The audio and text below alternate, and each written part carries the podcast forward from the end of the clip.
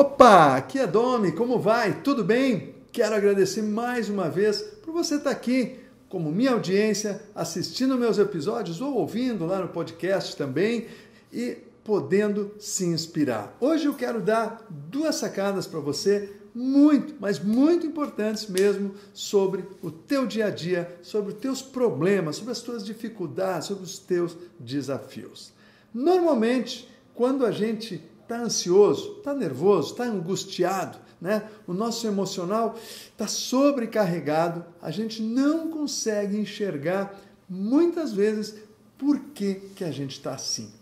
E uma das coisas que eu tenho que fazer é racionalizar e me perguntar. Sabe aquela enxaqueca que às vezes você está, ou quem sabe um dor, uma dor aqui no estômago, quem sabe uma gastrite, ou uma dor de cabeça, quem sabe aquela dor nas costas? Isso tudo é uma, um simples sinal de falta de harmonia entre o teu emocional e o teu racional. Entre o elefante, que é o nosso lado emocional do cérebro, e o nosso condutor desse elefante, que é o lado racional. Como eu já falei aqui em muitos dos vídeos que tem aqui no meu canal, nosso cérebro é dividido em duas partes. De um lado, nós temos esse elefantão, muito pesado, muito preguiçoso, que adora ficar na zona de conforto, no piloto automático. Ele é responsável por todas as nossas emoções e mais de 95% dos nossos pensamentos diários são desse elefantão pesado. Então, se você está no piloto automático em mais de 95% do teu tempo, e eu também, imagine o que esse bichinho nos leva a fazer sem que a gente se dê conta. E o mais grave disso, mais de 80% dos nossos pensamentos são negativos quer seja por genética, quer seja por educação lá na nossa infância, quer seja pelos medos e dúvidas que a vida nos coloca, como a situação política, econômica do país, por exemplo, e tudo isso é uma carga emocional em nós que o nosso condutor não dá conta.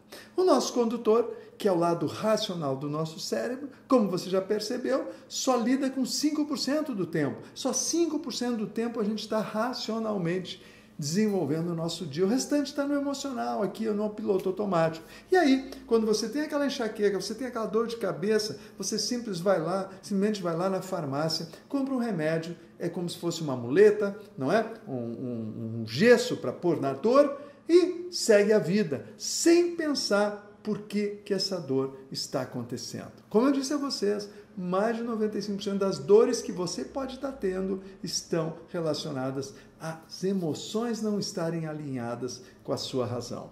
E aí, a sacada é a seguinte: é racionalizar. Por que, que eu estou com essa dor? E aí eu começo a pensar. Às vezes é porque meu filho não está bem na escola, às vezes é porque meu líder puxou minha orelha, às vezes é um simples e-mail que eu recebi que achei que foi grosseiro, às vezes é um cliente que deu um não e eu não consegui lidar com isso. Só que eu não racionalizei, então fica transformando em dor, em ansiedade, não é?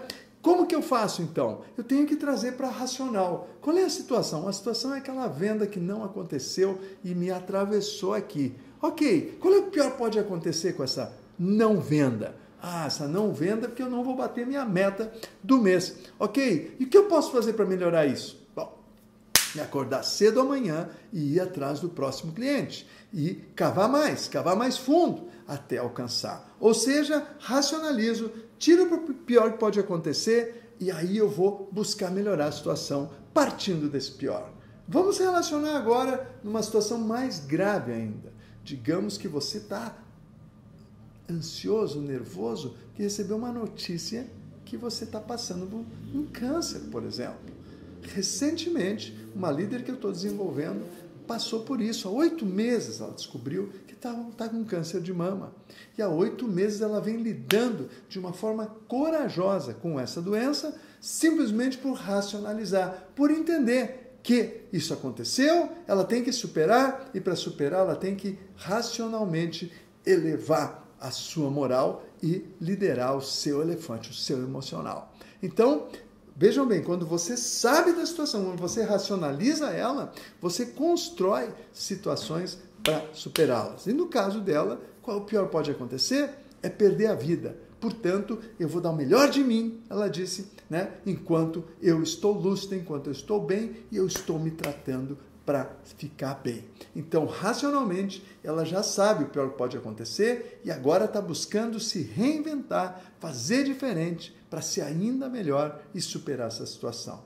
Essa é uma sacada. Qual é o pior que pode me acontecer? E a segunda sacada eu uso muito comigo mesmo, que é a sacada de um mantra. Qual é o mantra que eu adoto quando meu emocional, meu elefante está ansioso? Eu racionalizo a situação, trago o problema para a mesa, anoto ele e aí eu digo o seguinte: ou eu sou maior que esse problema, ou ele é maior que eu. E aí eu assumo, eu sou maior e eu vou superar ele. Quando você assume que você é maior que o problema que você está vivenciando, você se empodera da situação. Você assume ela para você e você vai encontrar meios de superar. Agora, quando você fica na vítima, de vitimização, no mimimi, meu Deus, por que, que o Senhor deu isso para mim? Meu Deus, como que foi acontecer isso comigo? Você não vai para solução nenhuma. Você fica simplesmente se comiserando. É uma miséria emocional que você vai levando cada vez pior para baixo, para baixo e você não consegue se erguer. Então, a minha pergunta para você é essa: você é maior que o problema o problema maior que você?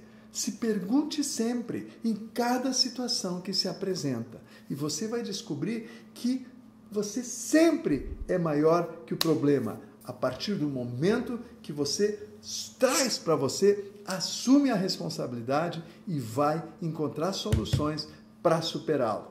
Se você tem algum desafio grande como esse, que eu citei alguns aqui dentro, e você se perguntar, afinal, eu sou maior que o problema ou o problema é maior que eu? E se for o problema maior que você, escreve no meu WhatsApp aqui, eu vou te ajudar eu quero te ajudar a dissolver esse problema e focar na solução. Valeu? Forte abraço, quero te dar todas as orientações para que você tenha muita estrutura para superar todos os teus desafios. Eu quero te ver amanhã aqui nesse canal para a gente falar um pouco mais sobre resiliência, sobre como lidar com essas situações e superá-las. Beijo no teu coração, te vejo lá!